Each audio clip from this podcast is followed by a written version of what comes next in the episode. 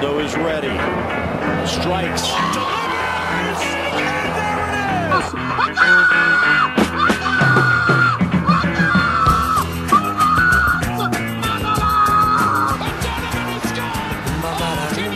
it is! A new season is upon us, and we are here to break down for you every storyline, transfer rumor, and of course, the way that you can bet on the EPL this season. Welcome into Crossing Broad FC, your home for the best international football talk this side of the pond. I'm Russ Joy on Twitter at Joy on Broad, joined as always by my friend, and I guess in some ways, my spirit animal in the sport of football, and that is Phil Keidel, who you can find on Twitter at Phil Keidel. That's K E I D E L. It's not hard to spell. It's Phil Keidel.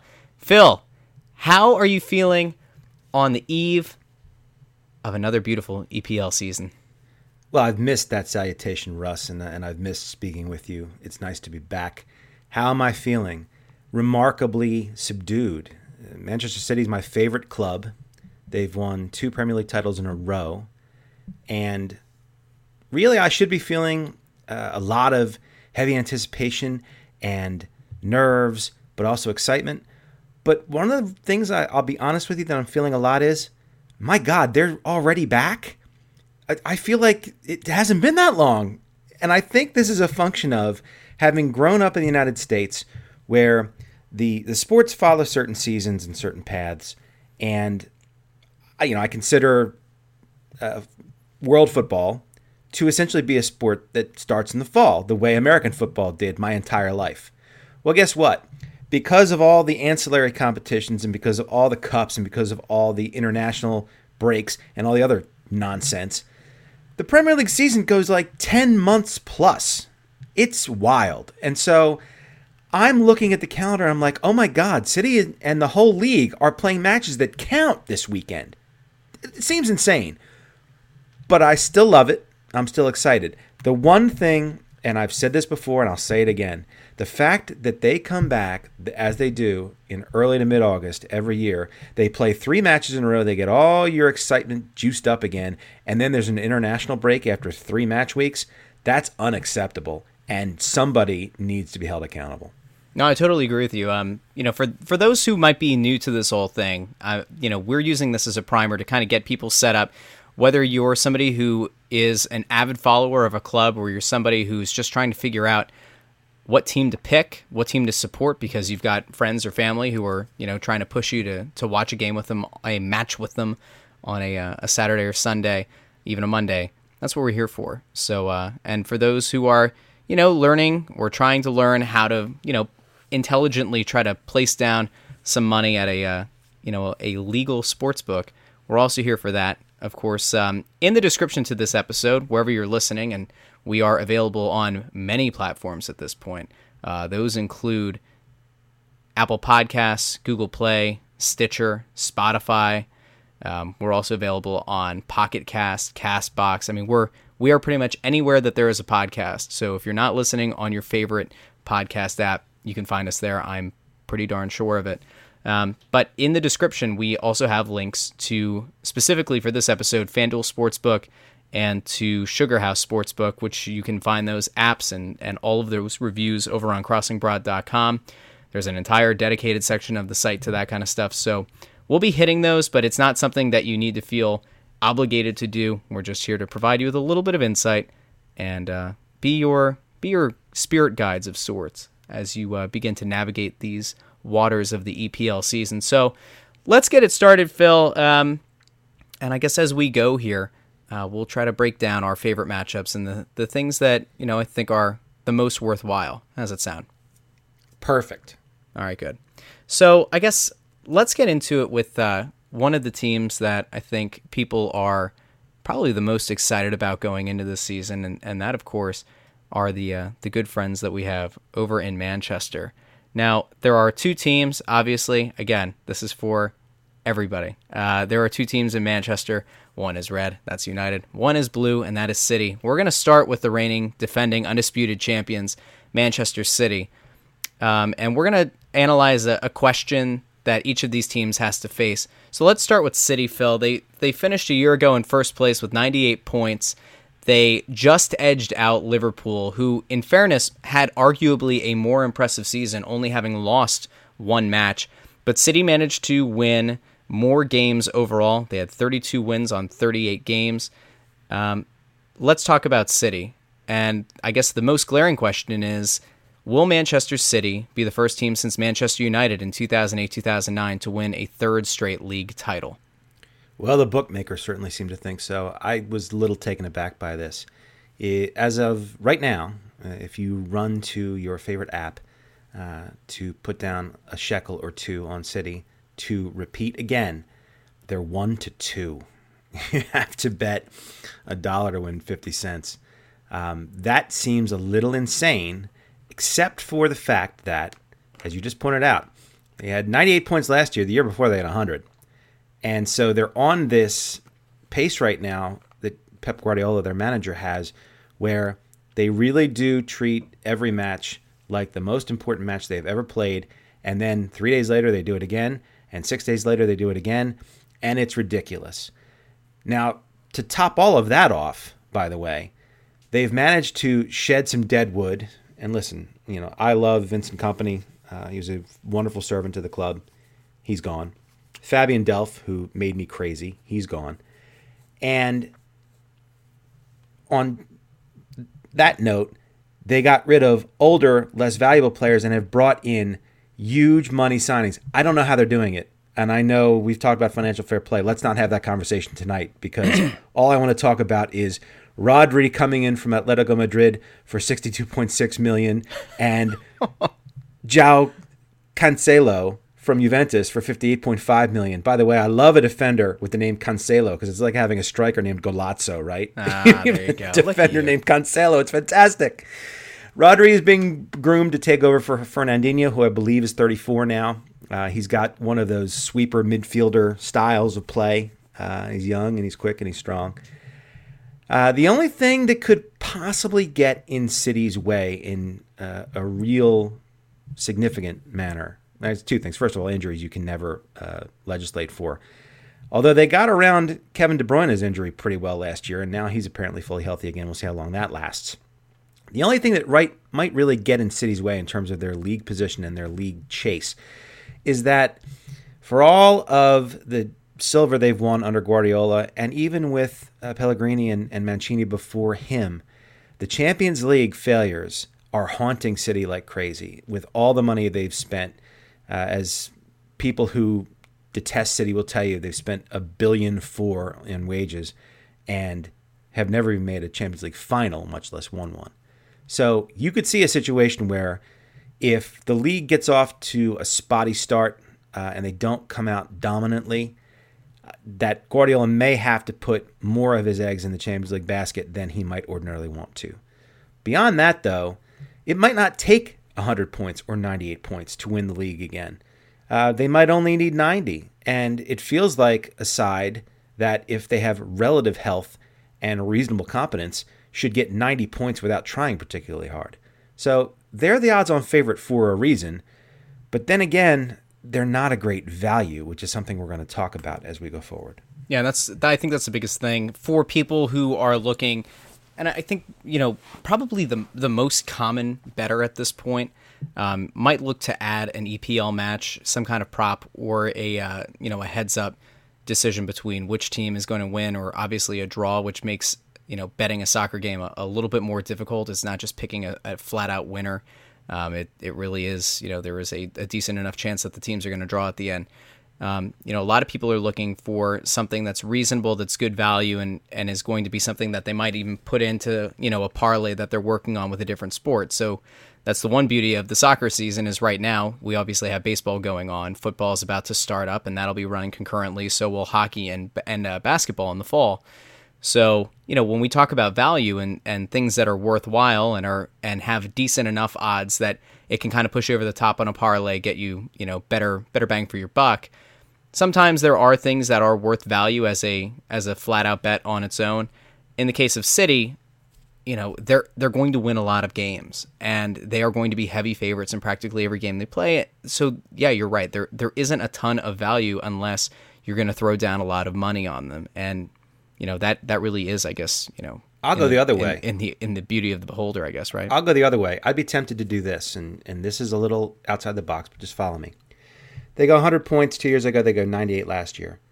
Um, a lot of the odds on them right now have those points baked in, right? In other Yep. words, they have that track record, and so there's the feeling, especially among some naive bettors, that what happened in the past is going to repeat itself.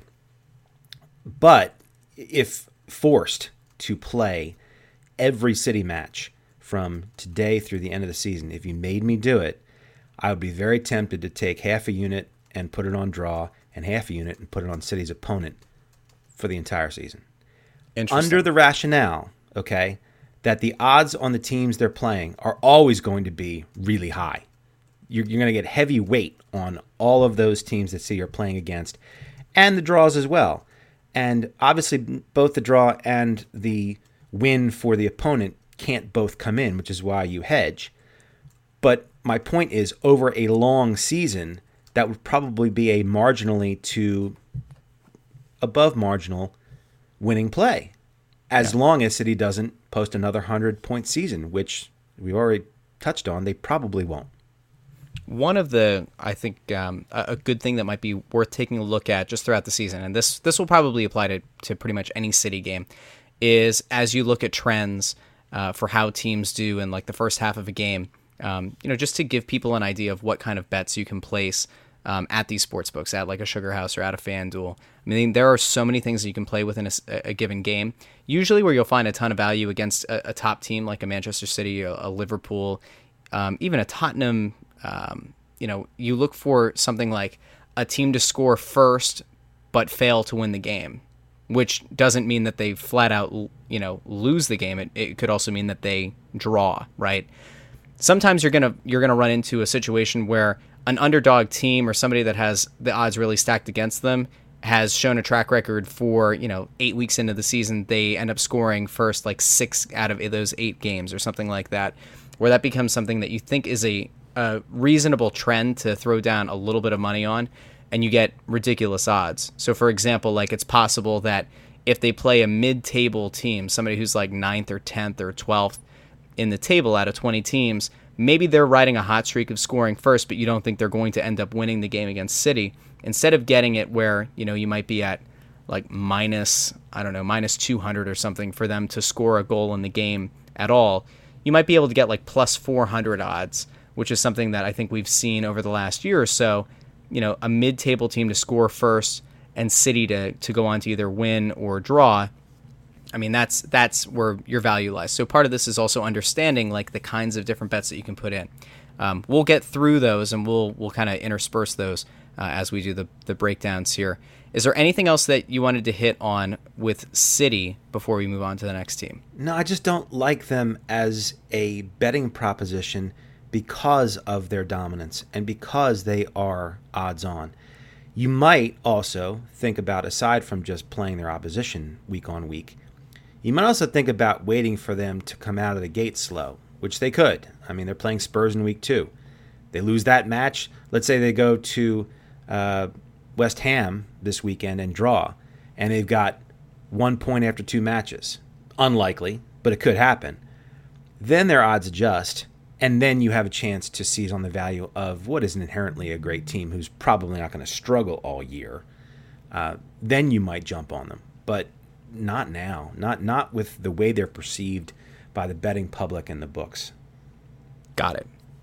All right. Um, let's move on to another team that's also going to have to juggle, you would think, juggle not only the league season, not only the EPL domestic season, but also making an appearance and and you know obviously for their supporters, hopefully a deep run in the Champions League, and that of course is the defending UEFA Champions League winners from a year ago, and that's Liverpool, led by manager Jurgen Klopp, one of the most charismatic, if not the most charismatic, over the top manager you'll find in all of international football, and that uh, is uh, why I like Klopp. I don't necessarily like Liverpool, but I'm a big Jurgen Klopp fan.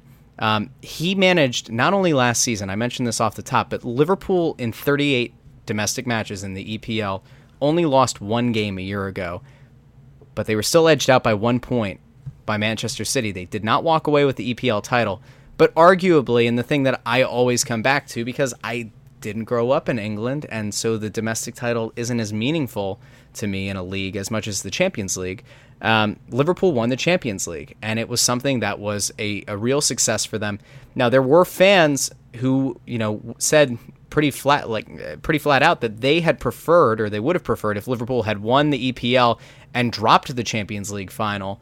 There are some people who who really do believe that the domestic title is more important. I would say that you know being the champions of Europe is a much more prestigious thing. That's just me. Um, let's talk about Liverpool. The question that I think is facing them, especially because they're coming off this Champions League high, uh, will there be a Champions League hangover for this Liverpool squad that really didn't do a whole lot in terms of transfers this uh, this summer? Well, a quote from your man Jurgen Klopp was, "You should never do transfers because other clubs are doing transfers." Yeah, that doesn't make any sense to me at all. you should be doing transfers because they are doing those transfers. You need to keep up with the Joneses, and it's pretty tough to do when Manchester City have the deepest pockets in the world, and Spurs have shown uh, a, a new willingness to spend. Arsenal went out and reloaded. We'll talk about them in a little bit. Um, I don't think this was a great time for Liverpool to stand pat. Now, they may not have had options, but I think they might have. And as good as Liverpool's first, say, 14 are, I think you start to see some of the slippage beyond that. Mm-hmm. And, you know, they've been remarkably fortunate I've said this in previous shows that you and I have done. They've been remarkably fortunate in terms of the health of Mo Salah and Sadio Mane, even Roberto Firmino, uh, James Milner. I mean, these guys play a lot of matches and they, they continue to show up week after week after week. I don't know what happens to Liverpool if Mo Salah goes out for two months. I just don't know. I, I can't be good. I'll, I'll, tell you what happens, Phil. They they probably crater. They're good enough on the rest of their talent to be better than a mid-table club, but without Mo Salah, I think we've we've seen enough of a track record over the last two years that they can be a decent enough team. They are capable of rising to the occasion in his absence. But if anybody thinks that they're going to be able to go with you know a solid three month stretch throughout you know part of the toughest part of their schedule without him, um, and still manage to fight City for that top spot in the league, I, I don't see it. Whereas I said City dealt with De Bruyne's injury for most of the season and never really looked like they were in trouble. Uh, you can te- you can totally see a situation where City loses Sergio Aguero for three months and still bangs goals in because Gabriel Jesus is a great player and because they have so much midfield attacking talent.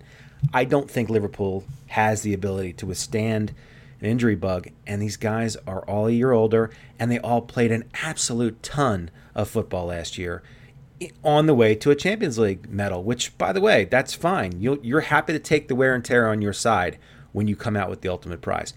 There's no arguing that. But why they didn't spend in this window, I will never understand.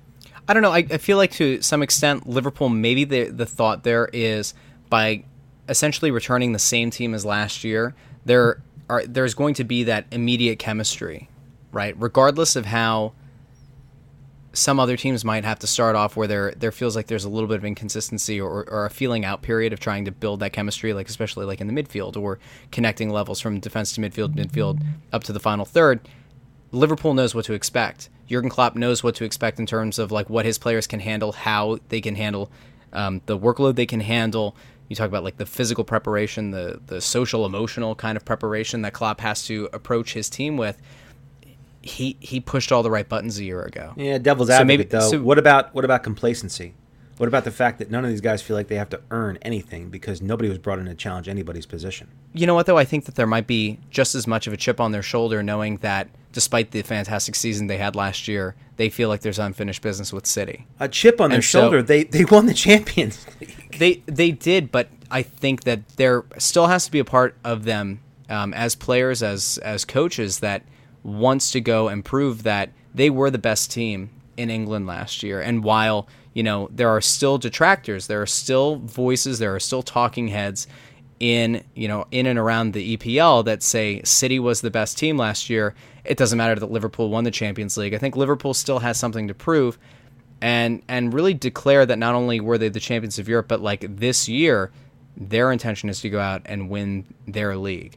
And we'll see. I mean, it, it's like I said before. I think the the way that, that fans and pundits view the domestic cup versus uh, you know, the the Champions League, it, it, really does depend on what you value more. But we'll see. Uh, let's move on to the team that Liverpool defeated in the Champions League final last year, and that, of course, is Tottenham Hotspur, a team that I've always been very high on this show, and um, that's not true at all. Um, I'm I, am i am never a believer of Tottenham. I'm not about to start now, but we can talk about them because Tottenham was one of the many rumored teams to be uh, interested in acquiring Dybala from Juventus. It didn't end up happening, but let's talk about Tottenham specifically. Since they lost the Champions League last year, the Champions League final against Liverpool, will there be a hangover for this team? And could they be getting down on themselves pretty early? Thoughts? That seems more likely um, because Tottenham had a quasi miraculous run to the Champions League final and then just laid an egg in that final and barely showed up. Now, they did. And why did they lay that egg, Phil? Because they weren't as good as Liverpool. That's why. Besides that, Phil, who's the player that came back for the final and screwed up the entire chemistry in the final third? You wouldn't be referring to England's own Harry Kane, would you? England's own, the darling Harry Kane. I will still argue that if Harry Kane did not return for that game, if they didn't feel the necessity of playing him, there's a chance that Tottenham ends up finishing off that Cinderella run. What a anyway, brave, what a brave armchair Monday morning quarterback move that was from you. Very brave. Is it really? Spurs have brought in Dembele from Lyon and Sessegnon from Fulham that's my foreign pronunciation effort. Really proud of you for that. That was good. I yeah. appreciate that. Thank you so much. Uh, they needed those reinforcements because Dele Alli continues to be kind of an in and out question mark type. Kane has his injury problems here and there. Uh, you can't necessarily ask uh, Christian Eriksen to carry the the ball and uh, set up goals every game, day in day out. He needs help. So Spurs did good business in the window. Them not getting Dybala is the difference between them, again, being a distant third behind City and Liverpool in terms of value, and potentially being right in this thing. I mean, if they had gotten Dybala to take over for the games when Kane doesn't have it, and to be as dynamic as Dybala is, that would have been wild. I need you to explain to me, if you know anything about this, why it is that apparently part of the holdup in getting Dybala transferred is because he sold the rights to his image to some company in Malta when he was a teenager. Do you know anything about this? I don't, but there have been issues in the past where a player has sold off part of their own rights or um, it, it, it muddies the waters of a negotiation where the first club that signs a player to a professional contract as part of the terms of that, they still get effectively what's a royalty and they still have to sign off on certain kinds of deals. It affected, I think it was Carlos Valdez with the Philadelphia Union a few years ago, where there was a team that wasn't directly linked in the transfer of Valdez from South America to the Union. Um, there was another team that was able to hold it up because they owned partial rights to Valdez. And this is obviously different because this is specifically to Dybala. Um, but there there are strange things that happen, especially when young players are able to get you know guaranteed money as teenagers. It's a really tricky thing because the the way that um, some of the the way these deals go down and the way that you know the um, the national federations monitor the way that teenagers are approached by by teams by companies um, there's not a, a, lot of regulation in some nations, and this is probably something like what we're seeing here with Dybala, where he, under no circumstances, should have been able to sell the exclusive rights to his image. It was probably just money up front. It might have been money that his family needed at the time, or or it was just a, a big check, and it was something that, you know, as a as a young kid, you can guarantee money for yourself for your family and you know it's hard to break into being a transcendent kind of talent or being a, a top flight talent. You know you're, you're kind of saving yourself having to make that bet on yourself. It's very tricky though. This this whole thing is is very strange. Well let's be clear too. It's not as though Dybala is truly suffering out of this. First of all who knows if he really wanted to go to England? But secondly he's going to do just fine. He makes plenty of money playing football and to the extent that he probably sold himself far, far short in terms of, of his image rights, well, that means he'll have to economize a little bit. Just the three yachts, just the two planes. uh, just the you know X number of girlfriends instead of the Y number of girlfriends. It's gonna be okay. I guess so. Yeah. I guess. I'm just looking into this right now because it's it's interesting. You know, the the concept of not being able to use his rights would would mean that in any case that like say Tottenham had been able to complete that transfer, if they wanted to use his image uh, you know, in a pamphlet. They wanted to use his image on merchandise. They wanted to use his image on a campaign, a, Game a promo. program, anything. They they couldn't do it without getting the approval of this company or paying this company a side pot. It's absolutely insane. That that is just something like and and look, this is something that I would expect at some point to see happen not only in soccer but to happen in a lot of sports, especially I, I would think especially the NBA where it's a global game, it's a global brand. You might be able to get a, a really massive payday for somebody to uh, come in and, and control your image as effectively, you know, intellectual property. But man, does this make things very, very complicated. So, Well, and pour Anyway. one out for the poor schmuck who paid all the money for the rights for the image rights to Freddie Adu. Oh, come on. I thought we were going to get through the show without a shot at Freddie Adu, and here we are. The former uh, American Wunderkind. You can bid adieu to that hope. four- was he 14 at the time? Something like when that. When he uh, he came to MLS and whew, rest in peace. Womp Uh, womp. all right, so that's uh, Tottenham Hotspur. Don't don't worry, folks. If you're uh, looking for a team to uh, to support this season, you can you can do that. But I'm just letting you know, be prepared to be disappointed. But um, enjoy that. Let's move on to uh, Glory Glory Man United, a team that a lot of people uh, like to uh, to get behind. They're a very popular team. Again, I said off the top of the show, Manchester's got red and Manchester's got blue. The blue team is the good one. The red team is the perplexing one.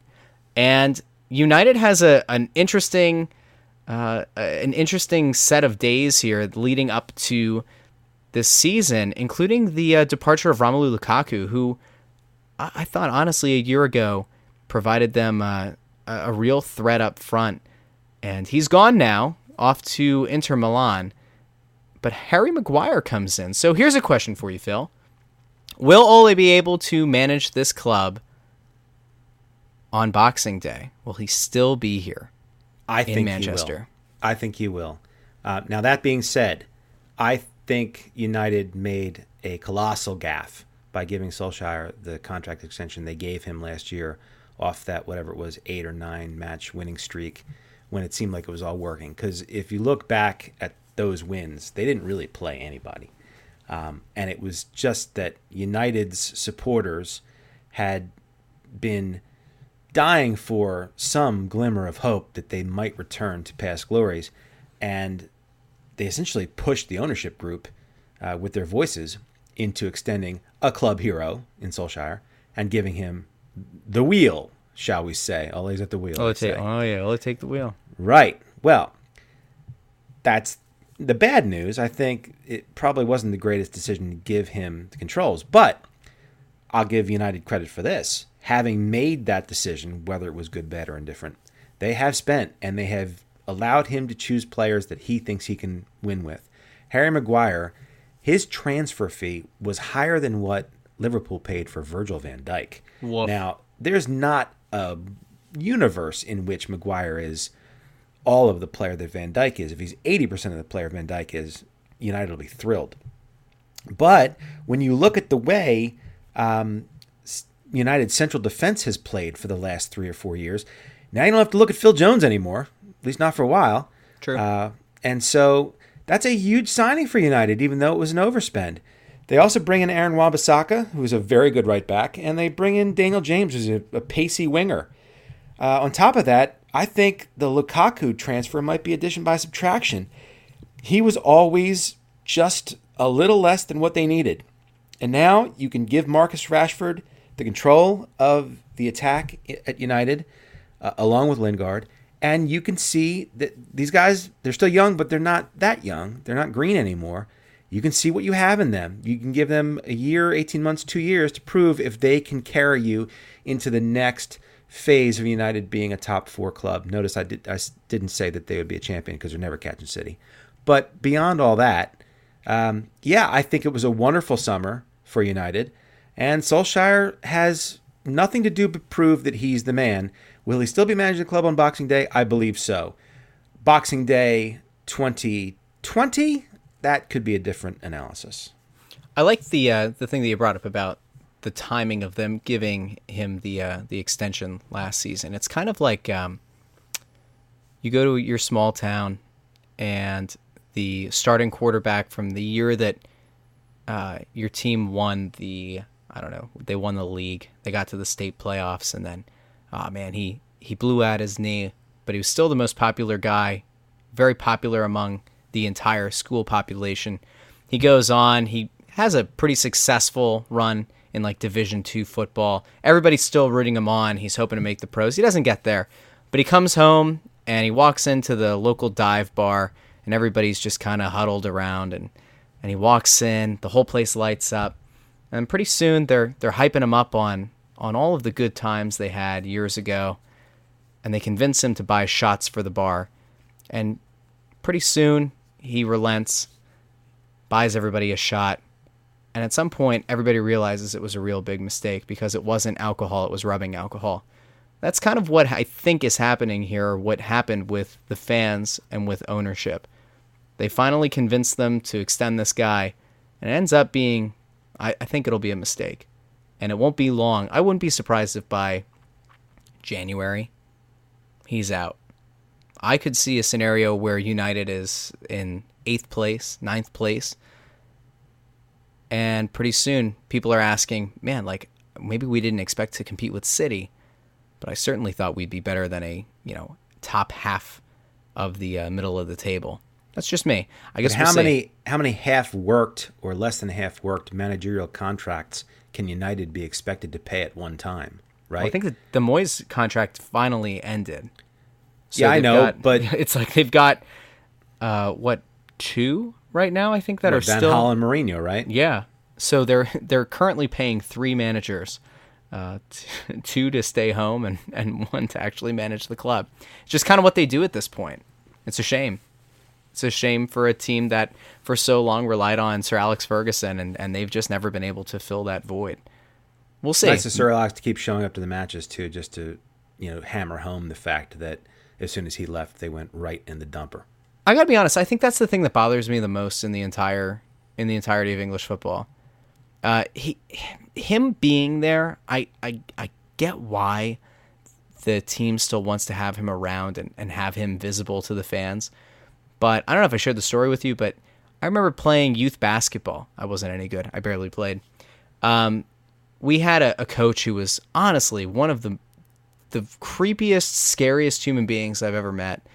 And he was in in our faces at like nine years old, ten years old. It was very uncomfortable. And we knew that we had a talented team, but we were never going to win with this guy. Finally, I think he just he had enough of the parents getting on him about the way that he, you know, interacted with their kids.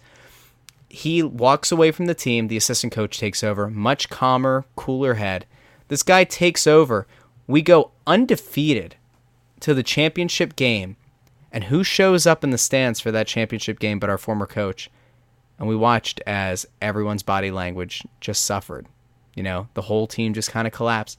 And I wonder if there's a similar effect of having Sir Alex Ferguson at Old Trafford for the manager at the time because we've watched guys who had success with other teams go from being a, massively confident guy to after like a stretch of a, a few mediocre results or poor results, Sir Alex shows up at Old Trafford and all of a sudden the body language on that manager changes. I don't know. Maybe it's you know he should let uh, a manager walk out from from under his shadow. Perhaps it's better for Sir Alex to stay away. United fans would never admit it, but I think at some point it's got to happen. Well, and really, the United fans could take that bull by those horns if they wanted to, and essentially, without being nasty about it, let Sir Alex know that he's really not welcome, right? Like, enough already. You could see that now. Yeah. I don't know if they'd be bold enough, uh, but I could see it certainly in Philadelphia under similar circumstances. The fans here could get to a point where it's like, enough already. You got to go. We Yeah. have to move forward. It's been five years. It's been six years. Uh, you're not doing us any good sitting there watching us fail. um, you know, go somewhere else. Go to the Caribbean. Yep. Manage an MLS. We don't care. Just get away from us. Yep. Um, really quick, before we move on to our next team, let's just talk about a couple of prop bets. I think a lot of these are going to be pretty easy for people to understand, but just for the heck of it. So uh, we talked, I believe, off the top about you know obviously the thing that a lot of people look for is just picking a winner for a match. Um, so you look at the money line. Um, you always have the option to pick for the home team or the away team.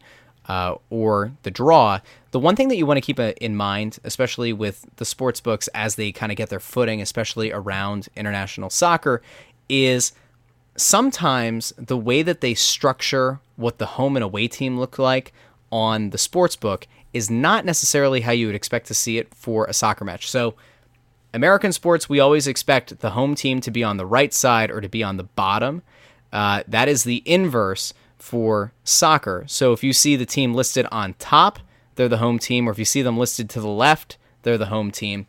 You've got to be careful to almost cross reference uh, Google or or any of the uh, the regular sports sites that you would go to, just to make sure that you know where the game is being played, the home or the away team. That's one of the things that I've seen people in the past. You won't see these sports books say um, the name of the team to score first or the name of the the team to win. It'll say home team or away team. You just want to make sure that you're not being misled. That's a very good tip. Um, yep. On the uh, other side of that coin, there are some things that are very consistent with American wagering systems, i.e., public teams. Man United is a public team. They're basically the Dallas Cowboys. Um, City is now a public team, primarily because they've won so much.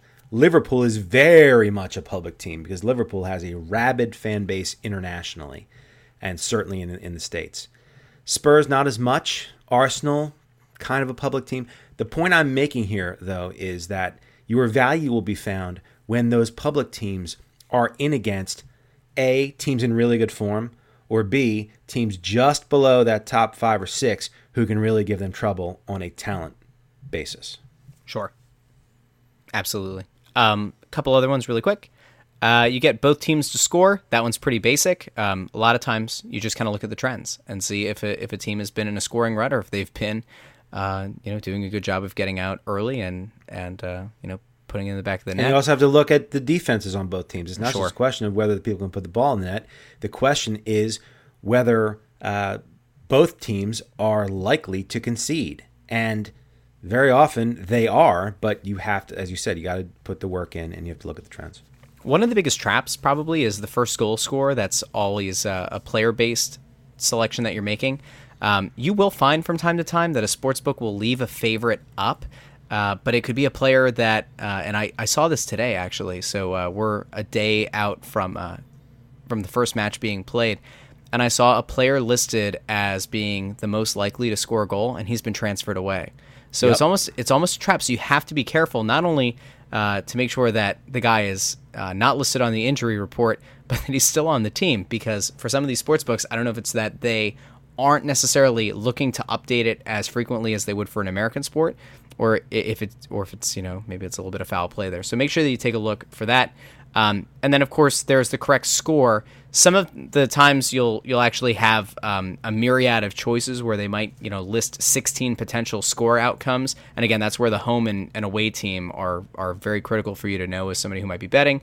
Um, you'll see that there are other ones where it's just a slider that you'll adjust uh, to pick the correct score. So those are a few. Uh, we'll come back to a few more in a little bit. Let's move on to the next team, and and honestly, one that I think not only is a team that you know people are usually interested in just from a, the standpoint of it being a, a very popular team, but one that went out and got the Wunderkind at the end of last season. And that, of course, is uh, Christian Pulisic from Hershey, Pennsylvania, friends.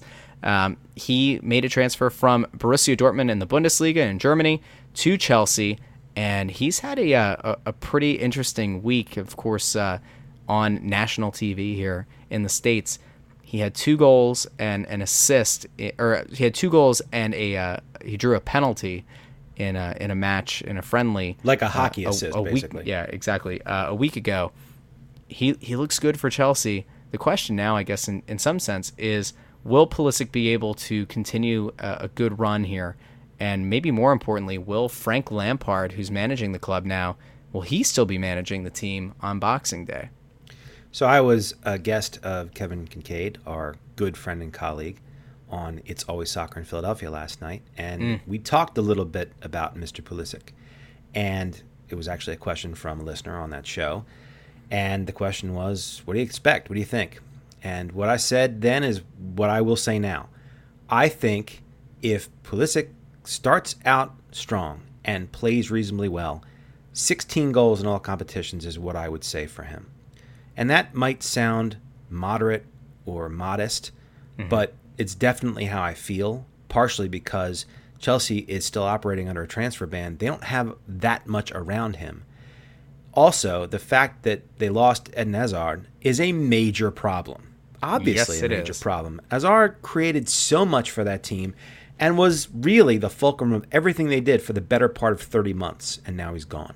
Where So- did he go, Phil? Uh, Just just really quick. Where did where Hazard go? Well, he went to some mid-table side in Spain. oh, you disgust me. You I, disgust me. I don't know why you would do such a thing. I mean, Ugh. if Barcelona wants you, it's one thing, but to go to some team that really uh, Is he year removed didn't sniff con- didn't sniff the La Liga crown last year. Three consecutive Champions League. Well, until last year I said when they I said threw up removed themselves. from. Yeah, I know. I know. Okay, very good. Yeah, he went to Real Madrid, and uh, I wish him well. Uh, I think that's a match made in heaven. Uh, it's a falling star going to a, a side that's fallen. I think it's perfect. It's a match made in heaven. You're but to returning to our Chelsea, you asked for it. Returning to our Chelsea analysis, will Lampard still be managing? He'll definitely still be managing on Boxing Day. That question that I posed is a little bit of a tongue-in-cheek question because he's a club legend, much more than Solskjaer is at United. Lampard is a club legend at Chelsea, and I think Abramovich and the Chelsea supporters understand that with Azar gone, it's unreasonable to expect that they are going to launch themselves back into title contention or anything other than a scrap for fourth place. So as long as Pulisic plays well and develops, and Chelsea doesn't completely come unglued, which they shouldn't. They still have a lot of talent. Kepa is still a wonderful keep, keeper, and they still have a, a lot of great players, even though the transfer ban has slowed them down. Um, I think Lampard's going to be fine. He'll get through the season. And I actually like Chelsea to finish fourth, but we'll get to that in a little while. Okay. Uh, let's move on to uh, to the next team, my friend. Um, Arsenal. Arsenal's a team that I think a lot of times when people are trying to pick a team, um, you know, their friends say you're not allowed to pick City, you're not allowed to pick Liverpool, and you probably shouldn't pick United unless you want everybody to think you're a tool. So one of the first ones to pop up after that is Arsenal, uh, who are no longer led by Arsene Wenger, which is a, a good thing if you're trying to look for a team because I, I can and the tell you that- Invincibles, the Invincibles are deep in history now. Because again, 15 years ago, if you'd have said, uh, "Who should I pick?" and somebody said you should pick Arsenal, they'd be like, "Well, you're a front runner." Well, the front running days for Arsenal are long, long gone. if you're looking for the team with the tightest jerseys, uh, that of course would be Arsenal, who who always look like their players are being dressed in a kit that's uh, about two sizes too small. So uh, let's talk about Arsenal. It feels like the odds makers are not big believers in uh, in Arsenal to uh, win the league, but they oddly enough have them uh, favored uh, to make the top four over Chelsea, who we already talked about. It's kind of strange. It's a, a weird thing to see there be this kind of disparity between a team potentially winning the league versus making the top four. Can you explain? Well, I think it's because Chelsea has won the league in recent years, and they won the Champions League in recent years. Um, there's the whiff of the possibility that Lampard could uh, make this Chelsea side uh, greater as a sum uh, than the whole of the parts kind of thing. Um, but look, Chelsea's 33 to 1 to win the league. Arsenal's 40 to 1 to win the league. Um, the top four um, odds are Chelsea at 13 to 8 and Arsenal 6 to 5. That's sort of like a coin flip in its own right. Um, I think it's really, like I said earlier, about public teams. Uh, I think the perception of Chelsea is winning in, in recent times. And the perception of Arsenal is not so much with the winning in recent times. And I think that explains the odds. I will say it's been a fantastic summer for Arsenal. I mean, good on them. Nicolas Pepe from Lille for 72 million. Uh, he had 23 goals and 12 assists in 41 games in Ligue 1. Now, Ligue 1 is junk, but 23 goals and 12 assists, that's 35 points in uh, major league in France. So consider look. In, in Mbappe's fairness, numbers, Mbappe's numbers were in that range, and Mbappe's fantastic. So, um, yeah, I, I think that's a great acquisition. They picked up David Luiz, who's a chucklehead, but he's better than what they had at central defense. Yep. And they got Kieran Tierney from Celtic. So good on Arsenal. I, they have players now. The, the big question for me, though, is that it seems like they have a lot of. It's name talent, but it's not first tier name talent. So it's a lot of second and third tier name talent. And the question becomes can Emery make them coalesce and make them better than they've been in recent years?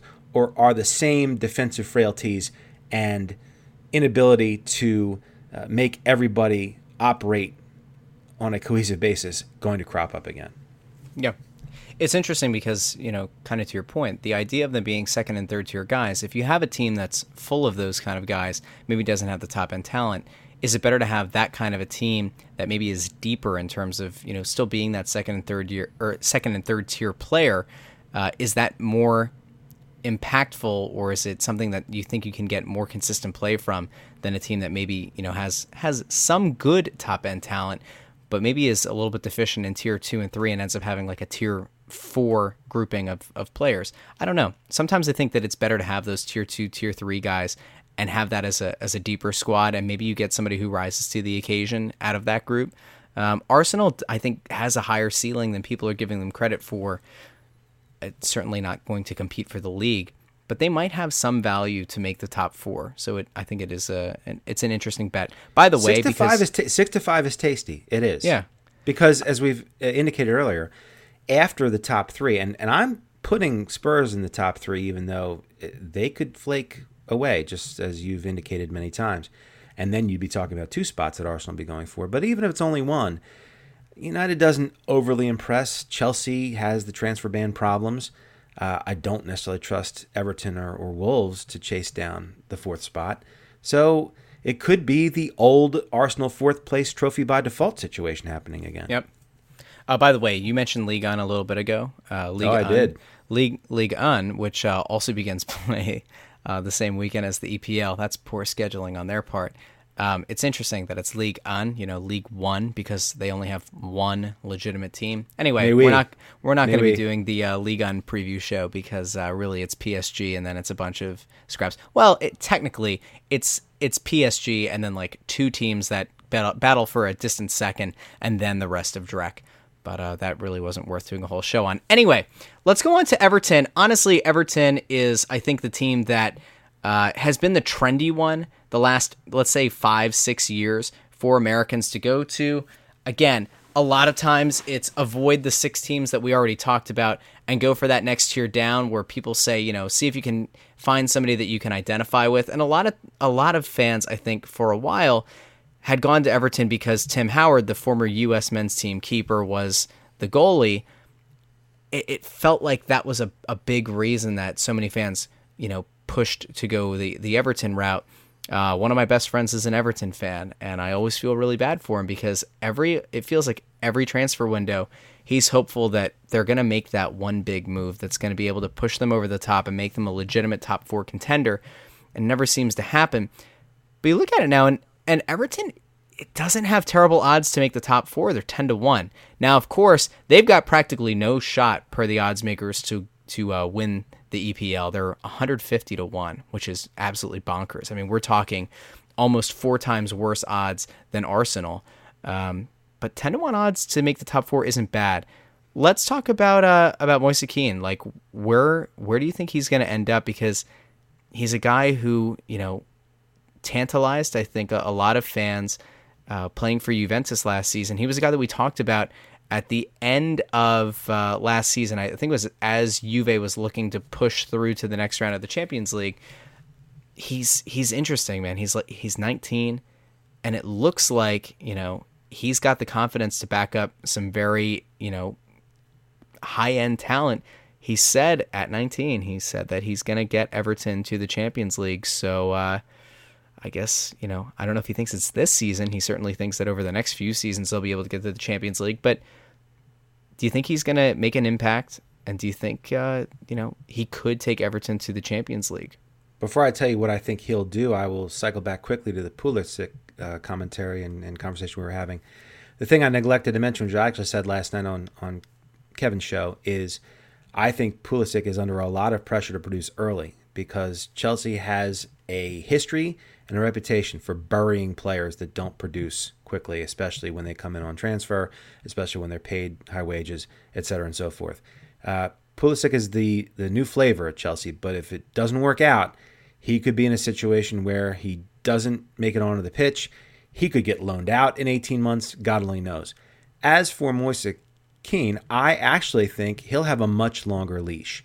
Everton can afford to deal with some growing pains from him if he doesn't come out firing. And if he does come out firing, and listen, he did some exciting things with Juventus last season, and he's a big talent, and he certainly has the confidence. So I like this signing for Everton an awful lot. An awful lot. And and I'm not going to come out here and make some crazy prediction. I'm not going to say he's going to get 25 goals or anything like that. Um, I'm just going to tell you that I, I agree with you. In past years, Everton has had that little trendy pick thing going on, and it hasn't really worked out. I think this season, Everton challenges very seriously for a European place. Not necessarily a Champions League place, but certainly a Europa League place. I think they are in that conversation. And it's largely a reflection of how I feel about some of the teams behind them. But that's what I'm going to say to you. I, I like this signing. They, they also picked up Alex Iwobi, who is a proven performer with Arsenal. Not a great player, but certainly, again, better than what Everton had, right? And Andre Gomes from Barcelona is going to help their midfield a lot. Um, they have, and Richarlison's still there. They have talent, Everton and it's still a tough place to play, a miserable place to play. Um, I'm not going to say it's their year, but I'm going to say that I think they're going to uh, achieve more than they achieved last year and validate a bit of that trendiness that we've talked about. All right, let's move on to uh, Wolverhampton. The Wolves. I actually like the Wolves. I think the Wolves have some really solid, uh, some solid imagery. I think their branding is uh, actually pretty nice. Wolverhampton is uh, twelve to one to make the top four. They're even with uh, Everton at 150 to one odds to win the EPL. Probably not a good bet there. The question is uh, whether or not playing in the Europa League this season is going to, uh, you know, prevent them from repeating last year's success in the EPL. So where do you stand on that, Phil? Having to juggle the Europa League. We talked about you know teams like Manchester City and Liverpool having to kind of juggle that Champions League schedule. Wolverhampton's got the Europa League. What do you think? I loved Wolves last season. I loved what they did. Uh, their manager did a fantastic job, and they had production coming from a lot of different places. But they are still the type of side that cannot throw money around the way the top five and six clubs can. They did not reload in a meaningful way this summer, and now instead of having the advantage of only playing when the Premier League schedule told them to and occasionally playing uh, weekend sides in cup tournaments, although Wolverhampton actually committed to their cup runs last year. They're usually pretty good about that. But they never had to deal with European play. And not only is it European play, it's Europa League play, which is disastrous. Okay. The places you have to go in the Europa League are far flung, small, difficult to get to, difficult to get out of, and you're playing on Thursdays, right? So you're going to play a lot of Thursday night matches in Europe, and then you're going to have to hike it back to Wolverhampton, which is another place that's not easy to get to, and you'll probably be playing Sunday morning. I just don't like the way this season sets up for Wolves. That's not to say that they're going to plummet into the bottom half of the table. They're not. But it's asking too much for them to go from securing a European place for the first time in God only knows how long to maintain that European place and even maybe achieve more. That's asking far too much from this group. I agree, and I and I hate to say it too because I, I, I like Wolves. I like Wolves a lot. And I think it's a shame that you know it's it's almost in a sense like they're they're going to get punished for having a successful season a year ago. Um, well, this happened trying, to Everton to three or four years ago. Yep. This happened to Everton three or four years ago, where and it happened to Leicester City after Leicester City won the Premier League. Yep. And then sold off some of their players and got run out of the Champions League um, in unceremonious fashion. That's kind of the way it goes for these sides that cannot spend the way the other sides can. And that's part of, and, and, and you almost wish that there was a way to encourage or incentivize owners of these clubs to go out and and continue to build on the talent they have instead of selling off the guys uh, that they have to you know try to recoup some funds. Well, it's It easy is- for us it- to say, isn't it? Yeah, yeah, it is. I'm just saying, you know, competitively, it's a shame. These sides, these Evertons, these Wolves sides, uh, the Leicester cities, um, uh, ultimately, two bad transfers can absolutely torpedo them. Whereas Man City can throw money away on uh, Eliaquim Mangala a few years ago. Uh, they can throw money away on Benjamin Mendy, guys that just don't work out. And whatever, doesn't matter. Look, City paid for Mahrez from Leicester, and Leicester banked that money very happily. And Mahrez has not given City anywhere near what they thought they were getting with what they spent. But that doesn't matter, Man City. If Everton or Wolves or Leicester City or West Ham, for example, if they make a transfer error like that, get sent back three seasons, and you just can't take those chances. Now, as you pointed out, you know it's unfortunate because now Wolves are going to be in Europa League, and a solid but sort of thin squad is probably going to get uh, exposed some, and in a perverse way, in a perverse way, it might actually serve Wolves better if they get out of Europa League competition on the early side, i.e., don't qualify for knockout or go out in like the round of 32 or something. Yep. Um, really quick before we round out the top ten, let's just talk about a couple other kinds of props really quick. Um, some of these we'll probably get into a little bit more uh, on our weekly shows because a few of them require a little bit more time uh, to flesh out than than we might want to dedicate to them right now. Um, over under on total goals, that's pretty simple. A lot of times you'll see any kind of variance from like uh, half a goal to four and a half goals, and that ends up being the total goals scored in the match. Um, there's a spread three way. The the spread three ways, and there's like the the handicap three ways, and there's all kinds of bets like that. Um, I think we're gonna save those for probably uh, a week to week episode because they just require a little bit more time.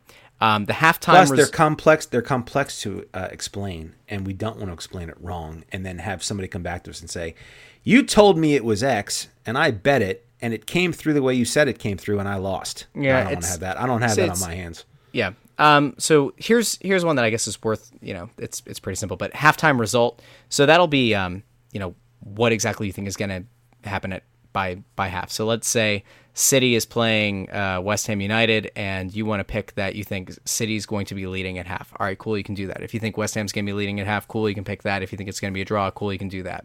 That's pretty simple. I mean, it's it's it essentially. I mean, there there are ways to do it where not only can you pick the halftime result, not only can you pick the final result, but you can actually put the two of those together and get different odds. There is the uh, the halftime result and full time result that you can put together. Um, there's also the double chance where you can have the team and a draw or picking both teams. So that that is uh, what happens like at the end of the match. You can either choose like in that case Manchester City and a draw, or uh, West Ham United and a draw, or one of either you know West Ham United or Manchester City to win. Uh, where you're saying that like the draw is not going to be the outcome. I don't know what the outcome is going to be, but I can pick two of the three. So that's an interesting one. Um, This might go without saying, but I'll say it anyway. It should be pretty clear that the more contingencies you place on any given wager, the higher the return will be, but the more ways there are for you to get absolutely murdered by some small detail going the wrong way. Yes. Um, another one, really quick. Uh, team goals in a match. So you can a lot of these times, a lot of the time it'll be a, a slider that you can use, but um, you're picking the the exact number of goals that you think a team's going to score in a match. They also have winning margin. Those are things that you know end up getting put together on a lot of other kinds of props. That one's pretty simple. Um, you can bet for a team to win both halves. So if you think that City's going to go out against West Ham and score a goal, and West Ham's going to score zero goals, and you think the same thing's going to happen in the second half, uh, and they score more goals than West Ham in the second half, then bingo, bango, bongo, you've gotten yourself a nice little prop. Um, you also can, you know, put down money on a team to win either half. So maybe they, uh, maybe City goes out, wins in the first half, they end up getting shellacked in the second half. Well, they won one of the two halves of the game, so you end up winning your bet. So that's something else. Um, and then you can obviously do those more specific to first half and second half. All right, I think we've hit a few. We can move on. Well, not just team. that. The bet in play is something that um, we can talk about very, very quickly. Um, I'm not suggesting that you do it, but it's there if you want it. You know, you you, you put a side down, you, you you pick a side and you put some money down on it, and it's not going that great. At halftime, if you have a feeling, there's usually going to be an opportunity to uh, try to get your money back or maybe even win a little bit more. Here's the other nice thing: a lot of these sports books, and it, it happens a lot with the American sports, and I believe it does happen with uh, with EPL. But there are times where you could have a bet that's out there that's got a couple of contingencies on it, and if you're ahead on that bet, you can cash out early. So instead of you having to like play out uh, City potentially winning, or if, if you're going with like a, a West Ham scores first and ends up uh, failing to win the match, like if that's the kind of bet you want to put down, if they get out to a 1 0 lead, it is possible that you could end up cashing out, getting a little bit of a return on your investment there, end up in the positive, and not have to worry about the rest of it. Again, these are all things. Yeah, can it's take a it's a at. reduced So it's- payout. It's, a reduced payout, but if you were sweating it, and now you're being given a chance to take some percentage of the win and not watch the rest of the match, that can be pretty attractive. Uh, let's move on to uh, Leicester City. And Leicester's an interesting team because, of course, they completed one of the most miraculous uh, sporting event uh, like upsets of all time. I mean, they Yeah, there were 500 to one, which you'll not see again anytime soon. Uh, in terms of, uh, uh, actually, wasn't it 5,000 it was five thousand to one. It was 5,000 It was five thousand to one for them to win the EPL a few years ago. And they'll never put that kind of odds on any team ever again in that league. Nope. For that reason. Absolutely not. Um, now, they were 5,000 to 1 a few years ago. Leicester has managed to kind of, you know, maintain a pretty steady uh, form of or run of play here. They're uh, they're listed at 200 to 1 to win the league, 12 to 1 to end up in the top 4. I don't think that's a good bet. Honestly, I don't think that's good value. Um, the question now is can Brendan Rodgers bring the Foxes back to the Premier League prominence? I would not under any circumstances want to touch Leicester with a 10 foot pole to even get near the top four. That's just me. How do you feel? Well, I like Ayoze Perez a lot. I think he's a great addition. He probably actually brings more to them than losing Maguire. I like Yuri Tielemans in midfield. However, as much as I love Perez and I think Tielemans is a good player, and I don't even think Rodgers is a bad manager, I do think the loss of Maguire will ultimately uh, extract a toll on on Leicester. I I don't think they will be as formidable defensively, and I think you're going to see them play a lot of up and down matches. I think you're going to see a lot of two twos, three threes, three twos, two ones, et cetera, and so forth. And that is not the way that you forge a top seven position in the Premier League. You, you can't be going out every week hoping to outscore the other side and just hanging on at the end. It, that's not really the way you do it in this league. So I agree with you. I don't think they're a great value. I think they'll be a super watch. I think they'll be very entertaining. I just don't think. And by the way, they're not a great value to bet, and they're not a team I would bet against much either, if that makes sense. No, I, I agree. I, I They're a stay saying. away. They're a stay away They're- until further notice. Yep, absolutely. Now, if that changes throughout the season, we'll be sure to let people know. But uh, I don't, I don't think it will. Let's get to a team that I've referenced a lot: uh, West Ham United. They're 500 to one to win the league. Not happening. They're 25 to one to touch the top four to make it in. Um, hmm, also not touching that. Definitely not happening.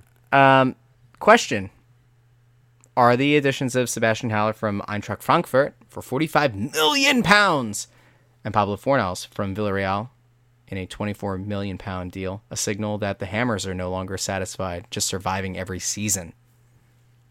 I think that's exactly what it is. I think those deals are the ownership group at West Ham trying to tell their supporters and trying to calm their supporters down uh, that we're not going to try and uh, hitch our wagon to Chicharito anymore, right? Because that's what they've been doing for the last two or three or four years. West Ham have been treading water, uh, occasionally achieving something, but generally speaking, being super disappointed. And if you remember, we talked about this on, on past shows a while back. It got really nasty and ugly at the Olympic Stadium for a while. It's now the London Stadium.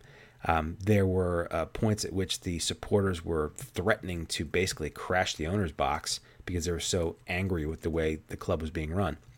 These signings that you just referenced, I think, are something of an olive branch, something of an offering from the ownership group to let them know that we're not going to finish 15th again or be in a situation where we're in 16th place with four matches to go and there's even a hint of us going down. But I don't think you can go into another season with Manuel, Manuel Pellegrini as your manager and tell your fan base that you believe seriously in your potential to qualify for Europe because I just don't see it happening. Uh, I don't know how long Pellegrini is signed for, but I know he's up there in age, and it's hard for me to imagine that even if he lasts the season, that he'd be back again. Um, I think he's a manager who could end up on a hot seat pretty quickly if things don't go the way West Ham expects them to. I agree with you 100%. Got nothing to add there. Um, poor West Ham, man. It it's nice to see them go out and spend some money, but you know, I, I know I asked if it's uh, them, you know, no longer wanting to just survive, but maybe even thrive. I don't know. I I'm not I'm not a I'm not a big West Ham. No, believer. when I when I posit that way, what I'm trying to say is surviving means we're in 15th and we got to just get through. I think West Ham is telling their supporters we're going to finish 10th.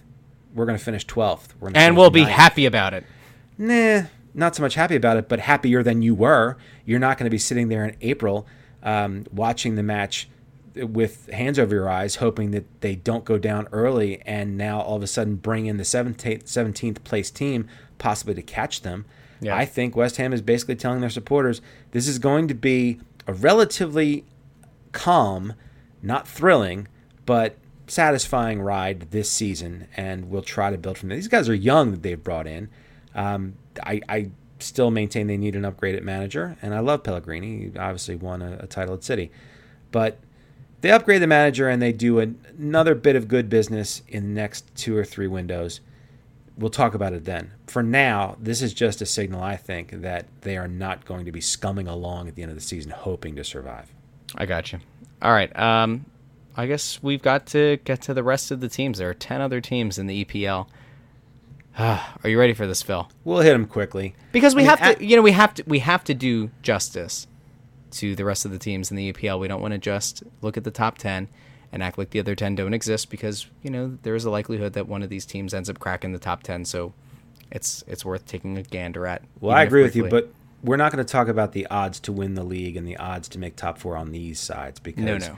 they're so astronomical and ridiculous that there's not a lot of value, not just in not betting it, but in talking about it at all. okay, here we go. Are you ready? My I am. All right, Aston Villa. Let's talk about them. Um, highest rated, highest Yep. rated of the newly promoted sides. But the problem with that is the other two newly promoted sides, Norwich City and Sheffield United, who haven't been in the league in forever, uh, are both odds on to be relegated right back to the championship. I can't remember the last time that this was what the odds makers thought. Because usually, when a team survives the test of the championship and achieves promotion, they do so on merit, they do so on youth, they do so on strength, and they do so in a manner that once they are back in the league, they spend in the window to try and stay up. It doesn't feel like Norwich or Sheffield had any idea that that was the expectation because Norwich is 10 to 11 to go down again, and Sheffield is 7 to 10 to go down, 7 to 10 to go down again. Th- They haven't even shown up, and you know, they're already writing obituaries for this team Yep. and probably on merit. Anyway, Aston Villa is kind of the example of what I was referencing earlier. Uh, first of all, Villa is a very proud, long storied, traditional franchise that's been out of it for four or five seasons now and is very clear about their intent of not going down again anytime soon. They've spent a lot of money on transfers, not on famous players. Kind of what you said earlier about second and third tier uh, players. Villa is loaded with fourth and high thirds, right? They, They're loaded with a lot of solid, boring, effective professionals. And in that regard, I think they're going to stroll to staying in the league. Um, will, it, will they finish in the top 10? Probably not. Like Wolves did something along those lines uh, recently where they were promoted and then immediately launched themselves in the top 10. I don't think Villa can do that, but I think they can be comfortably 12th, 13th, 14th for most of the season after the first 10, 15 matches shake themselves out. Um, I don't feel that way at all about either Norwich or Sheffield. I agree 100% with you. All right, let's go to another team. How do you feel about Crystal Palace? Well, the Palace. So Wilfred Zaha is pretty much their best player. I don't think any, there's any argument about that. He is their best player, and he, not surprisingly, is tired of the Palace's continual hanging on by a thread, having to play till the second to last or the last weekend of the season to retain their Premier League status. He's not getting any younger. None of us are, and he was making a lot of noise about leaving, and he wanted to transfer, and it didn't happen. So now the question becomes do you have a disgruntled star as these things go in your hands? He's not a superstar, but he's their best player. If he is disgruntled, if he is unhappy, and if he plays like somebody who didn't really want to be there in the first place, who knows where the goals are going to come from? I mean, Andros Townsend is still on that team. They signed Jordan Ayew. These are not difference making players. It could be a long season for Palace. All right, let's go on to Newcastle. Can the Magpies, love the Magpies, can the Magpies survive the precipitous fall in managerial ability from Rafa Benitez to Steve Bruce? Ah, Steve Bruce, what a good name. Good name for a British manager, right? Fantastic name, but he is sort of like the Rich Kotite of the Premier League. Wow. I know that's I know that's a reach back. That cuts deep. Um, but but there is definitely a, a stink of um, somebody who's just getting the job because everybody knows who he is in Steve Bruce.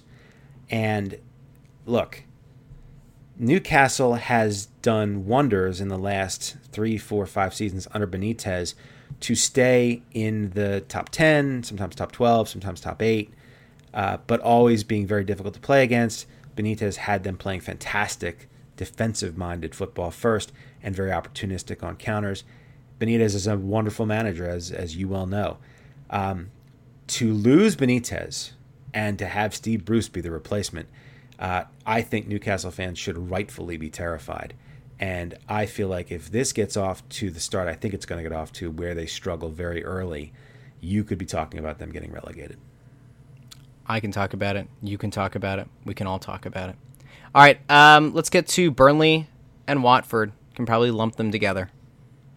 Yeah, I'm ashamed to say, but these are two teams that when they come on, especially if it's the early match on Saturday or Sunday, and I see it's one of them, and I see that they're not playing one of the top five teams, I immediately look for some laundry to fold. Wow. Or I think about uh, instead of uh, doing some very quick breakfast, maybe I'll make some omelets with some very like esoteric ingredients, and I'll, I'll work really hard on it because I don't want to watch these teams play. That's a pancake day. That's a that's a make pancakes from scratch day. Don't use the That's Bisquick. that's, like- another great option. There you go. Another great option rather than sitting watching Watford. Uh, along those lines, by the way, how long can Troy Deeney play at this level as big as he is? Honestly, don't know. have you seen him? yes, He's a big man. he is. Very big. Yes, very big. Very girthy. I have concerns. Anyway, Burnley, Burnley and Watford are probably. I didn't think you were gonna go there. Like, all right, Burnley and Watford are probably going to finish 11th and 12th, or 12th and 13th, because again, I believe they're functionally interchangeable. They're not particularly interesting, but they are built in in a manner that they are difficult to play when they're playing at home, and they're going to scrounge out 45 or 48 points because there's so much dead wood at the bottom of the table, and that's going to be enough. Let's go to our friends at Southampton. Is this the year the Saints go marching on? Just kidding. Or- go marching down to the championship. marching back down to the championship is the next question. As, as I indicated to you before we went on the air here, Yep. they lack elite talent at any position, and you can only sell Virgil Van Dijk so many times. You only sell him once, but the point being, players of his ilk, you can only sell off so many times, and then hope that the likes of Ryan Bertrand and Nathan Redmond and James Ward Prowse will continue to find you the 40 points you need to keep you up. Now, you can only relegate four or three teams. I was about to say, if you could relegate four, I think Southampton would be in a lot of trouble. You can only relegate three, so they'll probably survive again. But it's not because they're a good team; it's because the rules say you have to keep seventeen. Woof. Woof woof. Let's move on. Well, listen, man, I, I, They're- I, I can throw I throw bouquets at the good teams, And at these lesser teams, I got to tell you what I see, and this Well, is what I see. You Now- know, I, I'm sure we have a lot of Southampton fans who listen to the show, and they're probably devastated that Phil Keidel doesn't think that they're uh, going to have a good season. I'm just. I think if I'm they are taking, listening taking to us, for the team. You know. if they're listening to us, they're intelligent, they're knowledgeable, and they know that I'm telling the truth. And as you pointed out earlier, it's not hard to spell. It's Phil Keidel at Phil Keidel on Twitter. If, if you're a Southampton supporter and you think that I've sold your side short, feel free to tell me in 280 characters or less exactly how I got this wrong. We've got a shot at 14th, Phil. Uh, let's You go to Bournemouth. well. Let's go to Bournemouth. We got Joshua King, on the coast. Callum Wilson. Are they going to be able to stay healthy? If they can stay healthy, like maybe they have a shot at the mid-table, right? Totally. I mean, Bournemouth is a tough team to play. They're very well managed. Uh, it's another one of those outposts in the league that's, again, hard to get to, hard to leave, uh, tough place to play. Uh, and in recent seasons, they really haven't had Joshua King and Callum Wilson healthy at the same time to be able to form the strike partnership that they need to compete at a higher level. Again, not a side you expect to qualify for Europe. But if you're talking about a top 10 potential, you know, if West Ham struggles like I think they might, if Leicester struggles like I think they might, Bournemouth's in that conversation for top 10. All right, and I guess that means that uh, we're we're down to our last uh, our last team, Brighton Hove. Albion. The Seagulls, um, Are they going to send a Falcon in like uh, Ocean City did? how on earth, just as a quick aside, how on earth has the Environmental Protection Agency and the uh, PETA folks have not gotten on Ocean City for bringing a falcon onto the boardwalk and making the seagulls scatter like that? What's How wrong with a falcon? okay? A falcon's great. Let them scatter. Seagulls are horrible. we all agree on that. But look, there's a lot of things. The falcon didn't like rip them out of the sky and like gut them in front of children. Well, that's only because they didn't let the falcon try it. But my point being, there's a lot of things ecologically and from uh, you know an environmental standpoint that we don't necessarily prefer. That the protectionists will say, well, you have to leave it the way it is. I just find it remarkable that the seagull doesn't get that kind of deference from those sorts of protections. But it's fine with me. I mean, if I get to go to Ocean City and get my slice of Manco and Manco on a 90 degree day that Kevin Kinkead would God, never eat, shouldn't do that. Um, if I get to go eat that pizza on the boardwalk without being harassed by seagulls because there's a friendly falcon a block away, I'm down with it. I'm totally on board. Anyway, we, we're getting. I'm just gonna start topic. carrying a falcon with me at all times. Can I get Alge Crumpler? Can I? He was a falcon. Can I? I think a falcon could to be pick you up and fly away with you. That's if probably we're being true. honest. Yeah. If we're All being right, well. honest. Depending Thanks, on the man. size of the falcon. Yeah, I guess okay. Thank you. Uh, and think. listen, the obvious shot there is that you need a 747 to pick me off the ground. So it's fine. Oh man, see, I wasn't gonna. Come on, man. It's all right. Give yourself some credit. Brighton Hove Albion, um, new manager, Graham Potter, new signing, Neal Maupay. They're always right there in 17th and 16th, it seems. And it always feels like they are just one bad bounce and one bad breakaway. It took, a, I believe, until the last weekend of the season last year for them to stay up. And I think you could see the same thing this season.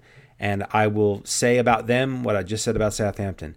If you were talking about four sides getting relegated, Brighton Hove Albion would be one of the ones I'd consider likely to go. But when you have Norwich and Sheffield lined up to go down again, only really one more is going to go. I've already kind of hinted at the fact I think it's Newcastle. So I think Brighton Hove Albion survives, but I don't think it's necessarily going to be pretty. And depending on who comes up next season, that's a side that I would tab for potential relegation in 2020 and 2021. If you think about it, it's kind of funny that the Seagulls tend to play chicken with uh, going down to the championship. See that? See what it did there? I see It's what you good. did. It's very clever. It's uh, birds of a feather flock together. Anyway, I think that's probably uh, enough to go on there.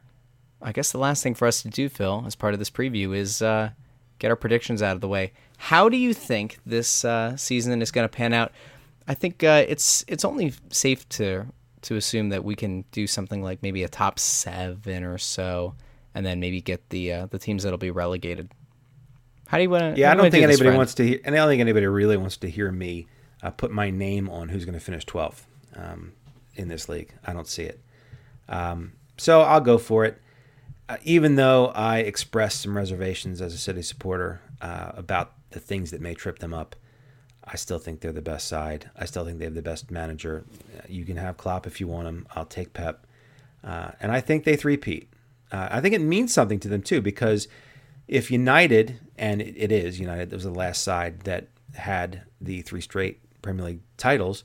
City would love to match another one of United's most recent accomplishments and stick it in their nose.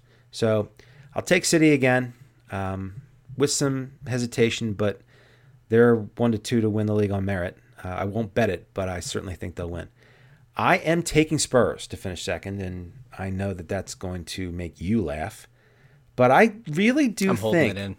I really do think that this inability or refusal of Liverpool to strengthen the side is going to come to bear against them this season. Um, whether it's because of injury or whether it's just because of exhaustion, because Liverpool f- figures to have another deep Champions League run, will probably make good runs in the domestic cups, and is going to play a lot of football again. And it's hard. We've seen this with um, teams in American sports, uh, in the NBA, in the NFL. When you play, what, 20 to 25% more of your physical sport than other sides you're competing against, it takes a toll. Even if you don't have injuries, you just have an accumulated wear and you just don't have the same sharpness, especially week on week and throughout the course of a season. So for me, I will take Spurs. I don't know Spurs played as much football really ultimately as, as Liverpool did last year. I just think they're deeper. So I'm going to take Spurs to finish second. I think Liverpool finishes third pretty comfortably because I think after that top three, it gets pretty choppy. Uh, I'm going to take Chelsea fourth, uh, even despite all of the plaudits I gave Arsenal for the excellent summer that they had. Uh, I have faith in Chelsea's pedigree, for lack of a better phrase. Uh, and I also think Arsenal's recent form is enough to keep me from picking them to finish fourth. I think the Gunners finish fifth. I will take Everton to finish sixth. And glory, glory, Man United in seventh. Wow. Which, which will, you know, anybody who listens and is, well, there's the City fan dumping on United again. Well, wait a minute. You're the one that made the arguments that Solskjaer is not the guy, right? Yeah. And you're the one that pointed out that they need an awful lot of things go right for them to overcome both the manager uh, and the loss of a lot of the premier talent they've had, and the fact that uh, Ferguson still sits in the stands and looks down on everything and half chuckles at the fact that it's all gone to potency left. So, look, United's time will come. They can't continue to make this same mistake over and over and over again. Eventually, they'll get the right manager, and eventually, they will return to prominence. Uh, they may even pass City uh, in the future. I wouldn't call it the near future, but it's not going to be this season.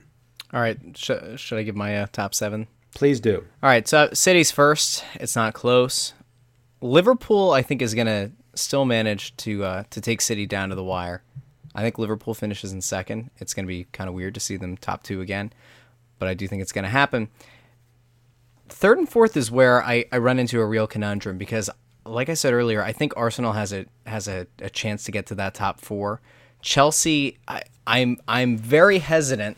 Frank Lampard has to be essentially uh, like a Zinedine Zidane. He's got to be a guy who finds immediate success early.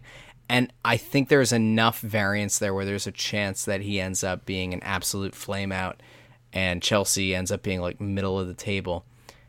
That said, I hate to do this. Arsenal finished third. Wow. Yeah. I've got to bank on the idea that Tottenham finishes fourth, which I think they will. Um, I, I'm worried about. I, I don't like putting Arsenal third, uh, but I'm going to put them there because I think that the likelihood of them being a top four club is a safer bet than Chelsea. And so I'll put Arsenal third. I'll put Tottenham fourth. Chelsea's able to overcome uh, perhaps a rough stretch to start the season where there are calls for Lampard's head, and they'll they'll finish fifth. I'll go. Uh, Wolves managed to balance the Europa League schedule. They finished sixth. Everton finishes seventh. United goes eighth. I don't know uh, if United is going to be able to to recapture some of the hot form that they had towards the end of the season last year. And I really don't think Ole's the guy to lead them forward. I again, I won't be surprised if by January he's out. Um, I, I just don't think that they've demonstrated enough patience for a manager to go in and implement a system. I think ultimately they're going to decide that they made a mistake in giving him the extension they did. So you and I have pretty vastly different top sevens, and I think that's okay. Well, the thing I'll say about Solskjaer is they'll have the same problem if they let him go midseason as they did when they brought him on. Who are you going to get? Uh, the names that are out there aren't particularly encouraging or inspiring. So they may have to ride it out with Ole through the rest of the season, whether they like it or not. Did I give a top eight or did I give a top seven? Now I'm I'm questioning myself. City, Liverpool, Arsenal, Tottenham. You had Chelsea fifth. Did I have believe? Chelsea fifth? I think yeah, Chelsea fifth. And then Was I it said Everton six, Wolves seven, and United eight? I think I went it? Wolves. I think I went Wolves six, Everton seven, United eight. Yeah, so I did. Very eight. good. Okay, so I did eight. Okay. and we've corrected it. All right, so let's talk about the bottom of the table, the the teams that you think are going to get relegated. I already gave that away. Yeah, Norwich and, and Norwich, Sheffield. are- Sheffield, and Newcastle are are all going down.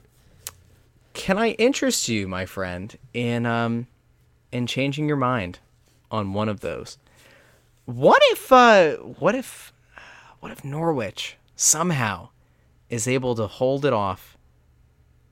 I'm gonna I- I'm gonna believe in Norwich. Norwich somehow finds a way to stay up, not on their own volition, but just because Brighton ends up that uh, bad? is that bad.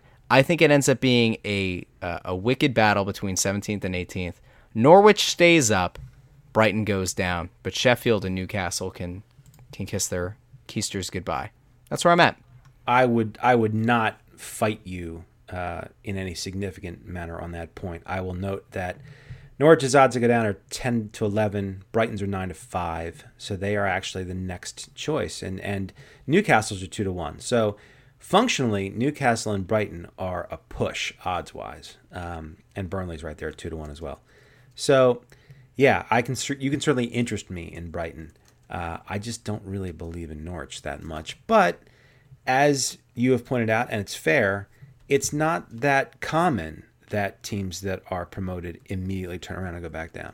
And Brighton has been so bereft for the last couple of seasons, and now they have another new manager and not that much improvement in their squad that, yeah, I can totally see them going down. And that, my friend, I, I think brings us to the close of this show. It was a long one, but in fairness, you've got to do a, you know a comprehensive preview of the league. Hopefully, people learn something from this. And uh, we talked about a lot of kinds of props. Now, listen, there are probably 20 odd other kinds of prop bets that you can place uh, at any sports book. Remember, in Pennsylvania and in Jersey, there are different legal sports books that you can access. Um, the ones that we kind of tend to lean towards in PA are Sugar House and FanDuel, but of course, we have reviews for uh, many of the legal sports books in Pennsylvania and as well as New Jersey on crossingbroad.com. So go check those things out. Some of the links to those are found in the description of this episode.